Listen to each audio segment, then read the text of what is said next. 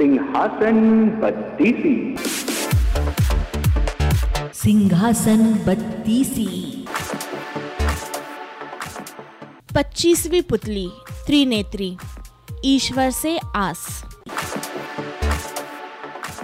राजा विक्रमादित्य अपनी प्रजा के सुख दुख का पता लगाने के लिए कभी कभी वेश बदलकर घूमा करते थे, तथा खुद सारी समस्या का पता लगाकर निदान करते थे।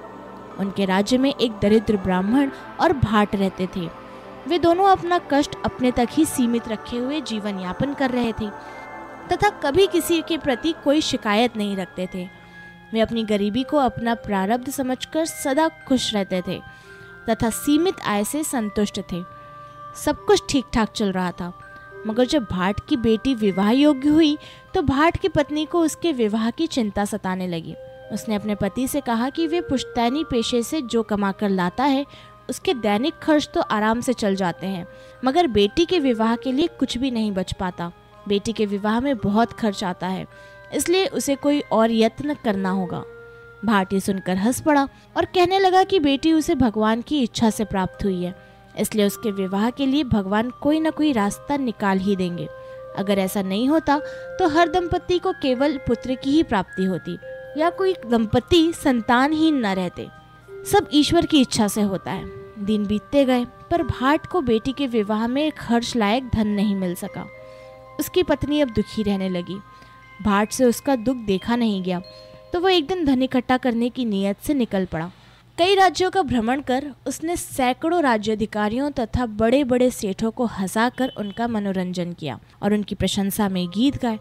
खुश होकर उन लोगों ने जो पुरस्कार दिए उससे बेटी के विवाह लायक धन हो गया। अब वो सारा धन लेकर लौट रहा था तो रास्ते में न जाने चोरों को कैसे उसके धन की भनक लग गई। उन्होंने सारा धन लूट लिया। अब तो भाट का विश्वास भगवान पर था, और उसके पास बेटी के ब्याह के लिए धन नहीं था। वह जब घर लौट कर आया तो उसकी पत्नी को आशा थी कि वो ब्याह के लिए उचित धन लाया होगा। भाट की पत्नी को बताया कि उसके बार बार कहने पर वो विवाह के लिए धन अर्जित करने को कई प्रदेश गया और तरह तरह के लोगों से भी मिला। लोगों से पर्याप्त धन भी एकत्र कर लाया, पर भगवान को उस धन से उसकी बेटी का विवाह होना मंजूर नहीं था। रास्ते में सारा धन लुटेरों ने लूट लिया और किसी तरह प्राण बचाकर वो वापस लौट आया। भाट की पत्नी गहरी चिंता में डूब गई। उसने पति से पूछा कि अब बेटी का ब्याह कैसे होगा? भाट ने अपनी बात दोहराई कि जिसने बेटी दी है, वही ईश्वर उसके विवाह की व्यवस्था भी कर देगा।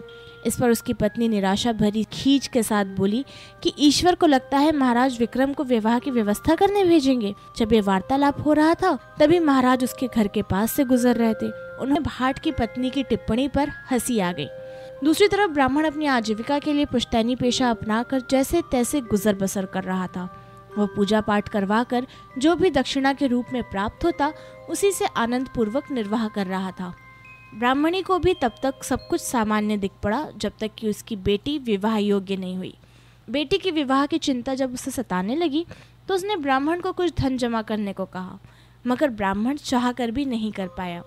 पत्नी के बार बार याद दिलाने पर उसे अपने यजमानों को घुमा फिरा कर कहा भी, मगर किसी यजमान ने उसकी बात को गंभीरता पूर्वक नहीं लिया।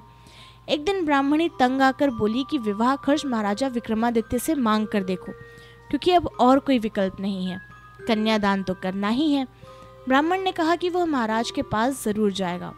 महाराज धन दान करेंगे तो सारी व्यवस्था हो जाएगी। उसकी भी पत्नी के साथ पूरी बातचीत, उसकी भी पत्नी के साथ पूरी बातचीत विक्रम में सुन ली, क्योंकि उस समय भी वे उसके घर के पास से ही गुजर रहे थे। सुबह उन्होंने सिपाहियों को भेजा और भाट तथा ब्राह्मण दोनों को दरबार में बुलवाया। विक्रमादित्य ने अपने हाथों से भाट को दस लाख स्वर्ण मुद्राएँ दान की। फिर ब्राह्मण को राजकोष से कुछ सौ मुद्राएँ दिलवा दी। वे दोनों अति प्रसन्न हो वहाँ से विदा हो गए। जब वे चले गए तो दरबारी ने महाराज से कुछ कहने की अनुमति मांगी। उसने जिज्ञासा की कि भाट और ब्राह्मण दोनों कन्यादान के लिए धन चाहते थे तो महाराज ने पक्षपात क्यों किया? भाट को दस लाख और ब्राह्मण को सिर्फ़ कुछ सौ स्वर्ण मुद्राएँ क्यों दी? विक्रम ने जवाब दिया कि भाट धन के लिए उनके आश्रय पर नहीं बैठा था। वह ईश्वर से आस लगाए बैठा था। ईश्वर लोगों को कुछ भी दे सकते हैं। इसलिए उन्होंने उसे ईश्वर का प्रतिनिधि बनाकर अप्रत्याशित दान दिया। जबकि ब्राह्मण कुलीन वंश का होते हुए भी ईश्वर में पूरी आस्था नहीं रखता था। वो उनसे सहायता की अपेक्षा रखता था। राजा भी आम मनुष्य है। ईश्वर का स्थान नहीं ले सकता।